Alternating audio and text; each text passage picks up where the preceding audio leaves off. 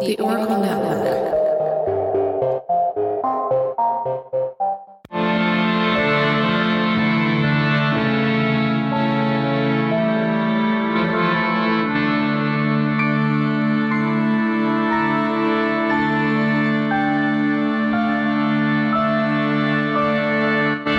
Hello and welcome to a special minisode of Ye Olde Crime, the show where Maddie and I discuss the funny, strange, and obscure crimes of yesteryear every Wednesday. This special biweekly segment is called Can You Crack the Cramp Word? which is slang for a difficult or obscure term, which I thought was very fitting. And joining me today is Paige from the Reverie True Crime podcast. And before we begin, I'd like to give her the opportunity to tell us a little more about herself and her show before we start the game.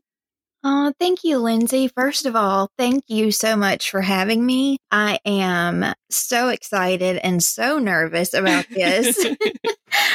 but um, yeah, my podcast is called Reverie True Crime. And on there, I basically research and write and tell these stories from all around the world. They can be solved, unsolved, disappearances. And I always love when people tell me what they want to hear. Mhm. So yeah. So it's just a storytelling true crime podcast. A lot of people say that they like going to sleep to it. And I so relate to that because I go to sleep to true crime podcast every night. And so I love when people say that.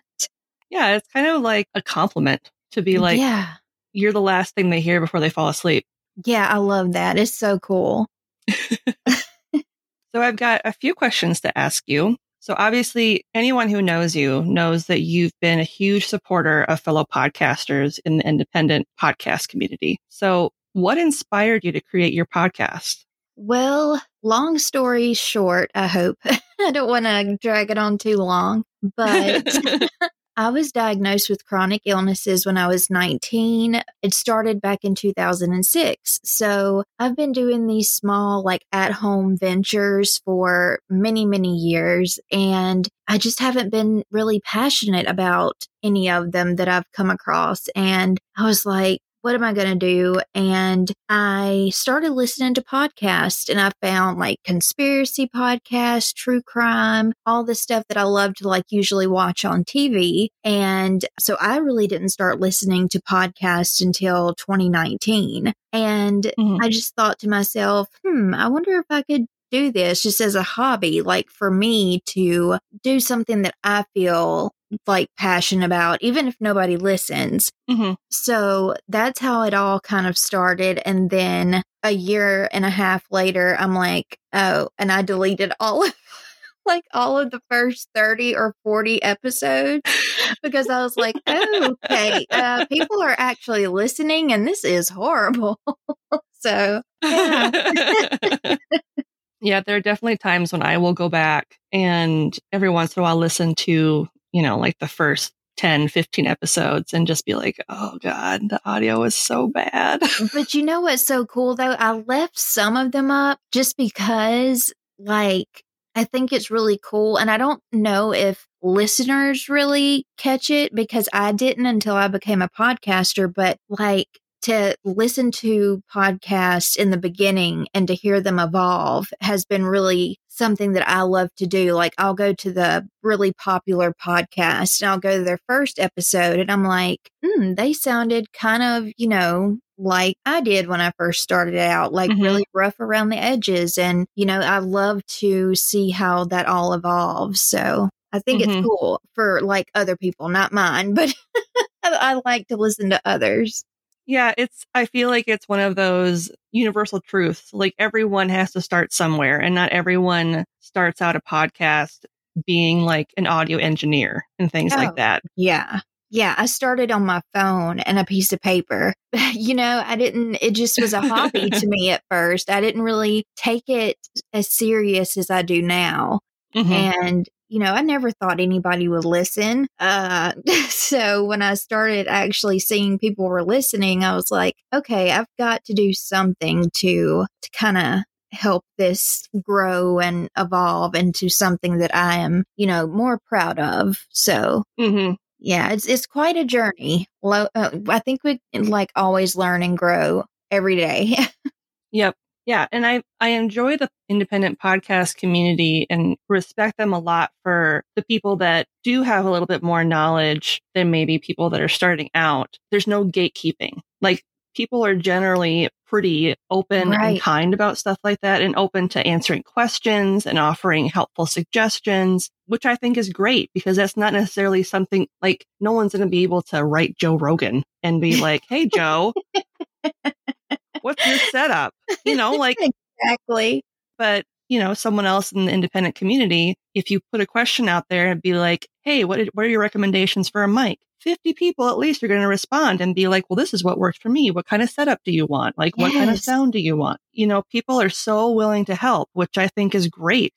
Yes, I love our community so much. I remember even when I first started out and how supportive everyone was even though how much I sucked at it, like people were still so supportive and just, you know, any questions that I had, they were just right there. You are so right. They are just amazing. Mm-hmm. So, of the cases that you've covered so far, and I know you've covered quite a few, what's one of them that has affected you the most? Oh, wow. Um, I would say there's actually three that are hard, or three or four that are really hard for me to choose from because when I work with other people, like families or mm-hmm. victims mm-hmm. or survivors, like those are the ones that are super, super close to my heart because you connect with those people. So, mm-hmm. like the Amanda Pierce series where I, I, worked with her sister and she, I mean, gave me all of the case files and things like that and the police reports and just how, how we connected and we talk every day. And when I talked to Ted Bundy survivor, Kathy Kleiner, like she just, she ripped my heart out and, you know, just David Thibodeau and these people are just so strong to go through what they did. Mm-hmm. And John Palmer, Katie Palmer's uh, husband, uh, I know, you know, they're making, I think, a little headway in her case, but, you know, she was hit by a drunk driver and she died and they didn't charge the guy that that hit her and there's just so many because i think working with families is probably probably my favorite part and it just it holds a humongous place in my heart. Yeah that makes a lot of sense. If you could talk to any survivor of any crime to hear their story firsthand who would you be interested in speaking with and why? Well there is a survivor of the toy box killers uh, david parker ray and cindy hendy mm-hmm. And I think she has been on a podcast before, but I would love to talk to her and to get to know her, to see where she's at now. You know, she escaped and I just cannot imagine the hell that she went through. So to actually sit down and talk to her is one of my, that's one of my goals for sure. Mm-hmm. Is there anything else that you feel that people who maybe are not familiar with your podcast should know about your podcast? I mean, I know we kind of dived a little bit into the types of stories that you cover and things like that and how it is a story based podcast. Are there any particular other things you think people should know about?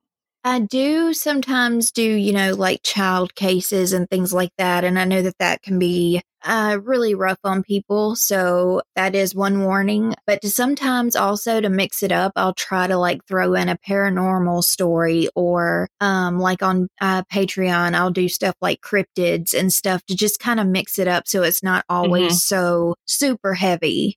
Yep. So it's not all doom and gloom all the time. Right, right. Yeah. It does tend to be a little draining after a while. I feel like that's the hard mix with the true crime community because they're the cases sometimes do get really heavy and they're really hard to not only research but to tell and mm-hmm. yeah i think one of the hardest cases that i had to cover was the one about fanny adams and that was the little girl who was murdered by a pedophile pretty much. And um, yeah. yeah, there's something about the kid cases that are always really hard. And I do have to give everyone in the true crime community, yourself especially for covering like mad props for covering the cases that are more recent because I feel like to some extent they're a little bit harder because you can see pictures of the victims. You can, you know, research all this other stuff about them outside of just listening to the podcast. And it gives you that connection a little bit more than, you know, a story from like the 1700s would, you know, where you're a little bit more removed from whatever the horrible crime was.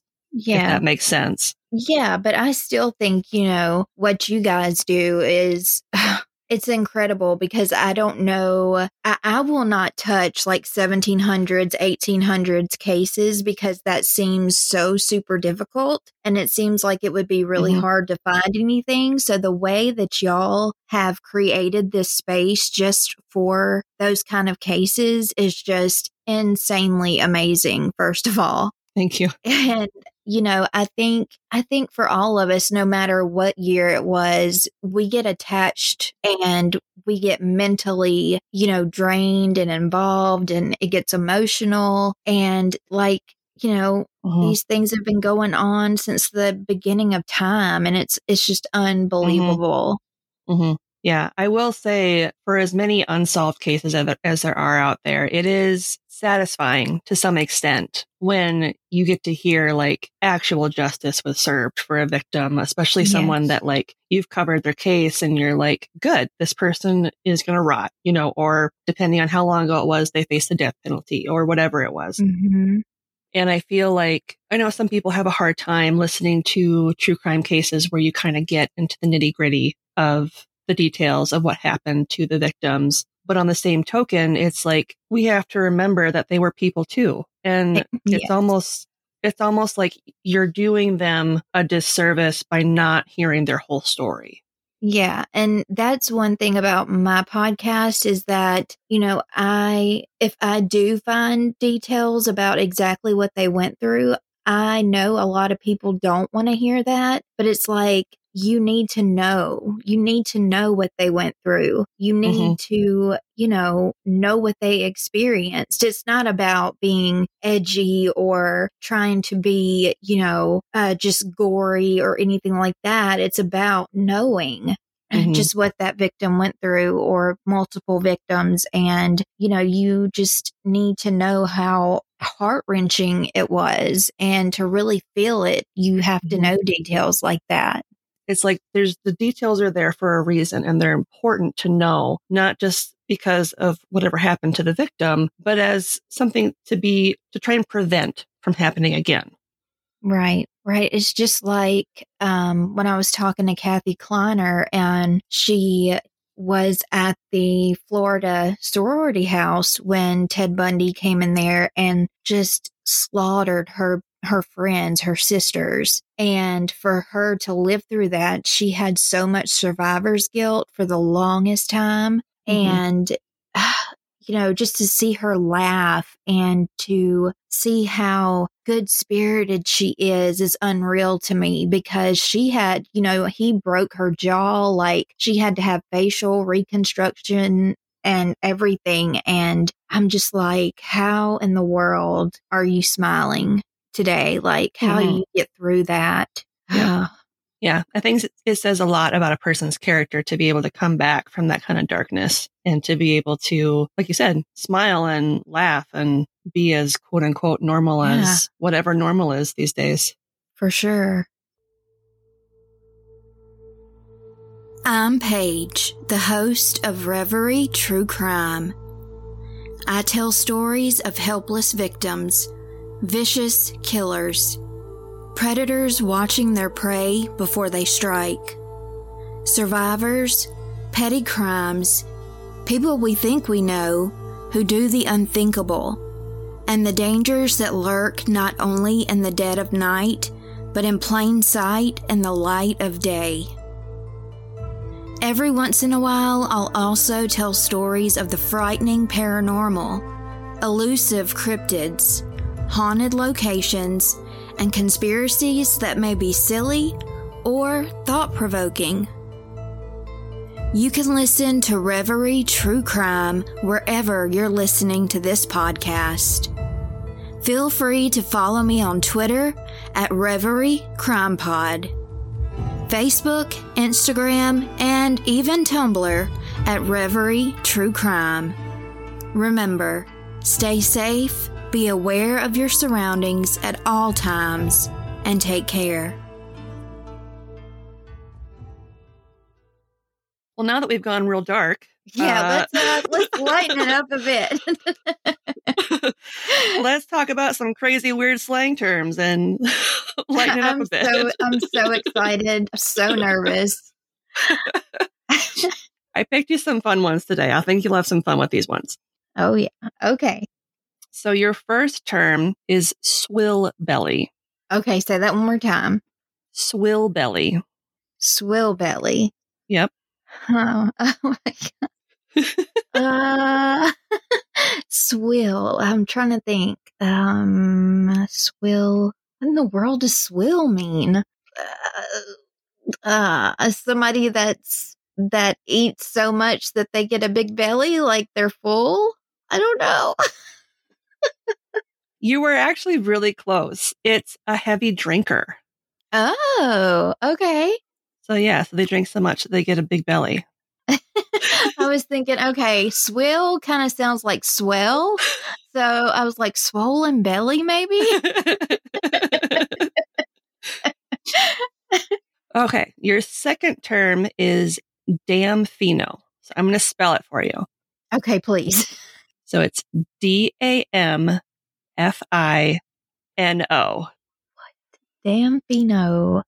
Damfino. Ah. I- oh, uh, like, what?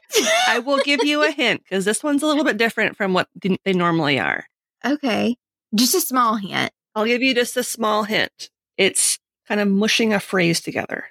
Like, damsel. It's damsel, uh, one of them. Mm-mm. Okay.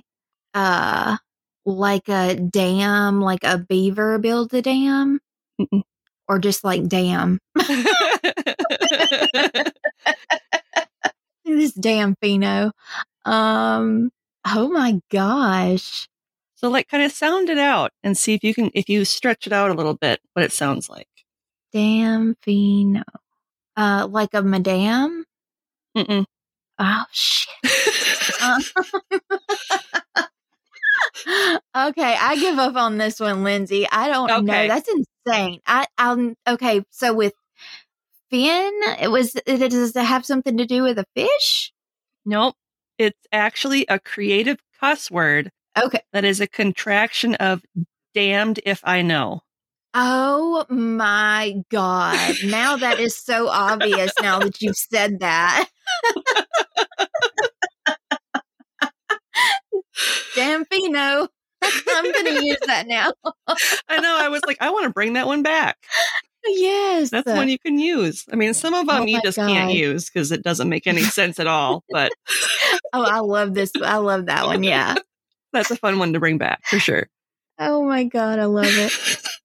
Well, I would like to thank Paige for joining me today for Can You Crack the Cramp Word? And before we go, can you tell our listeners where they can find you on social media?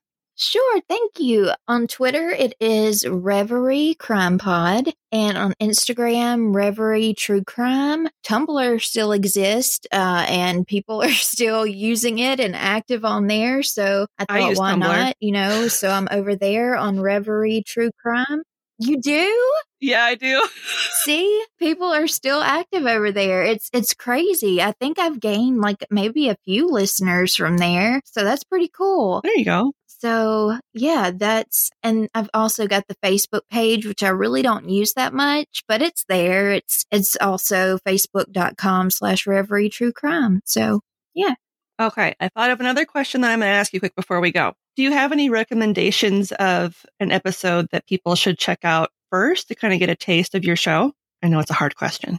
ooh, that is a hard question because it just really depends on what people want to hear. Um Or I guess what's one of your favorite episodes that you've done? hmm. Which is also a hard question to ask. Yeah, it is. Lindsay, damn. damn Fino. Let's see. Uh, uh, the Doodler that I just did, the Doodler serial killer. It's Yep, unsolved. If Yeah, the people Doodler. like unsolved stuff, and let's see, there's also the Hog Trail killer that I just did from Florida. So, I mean, there's just such a range of things. And I've covered some Australian stories. I've got an insane story from New Zealand coming up. And next week, I'm doing the Freeway Phantom. So, Ooh, I mean, there's just, it just depends on, you know, what, what people want to hear. that's fair. Well, that should give people at least a good taste of what sort of content you have. I know I, I definitely want to dive into some of the ones you just listed. Thank you. Yeah. Well, thank you again for coming on the show. Well, thank you for having me. I literally just had so much fun. I could do this all day and try to guess these words. I love it. Well, on that note, as always, I'm Lindsay, and I'll see you next time with another tale as old as crime.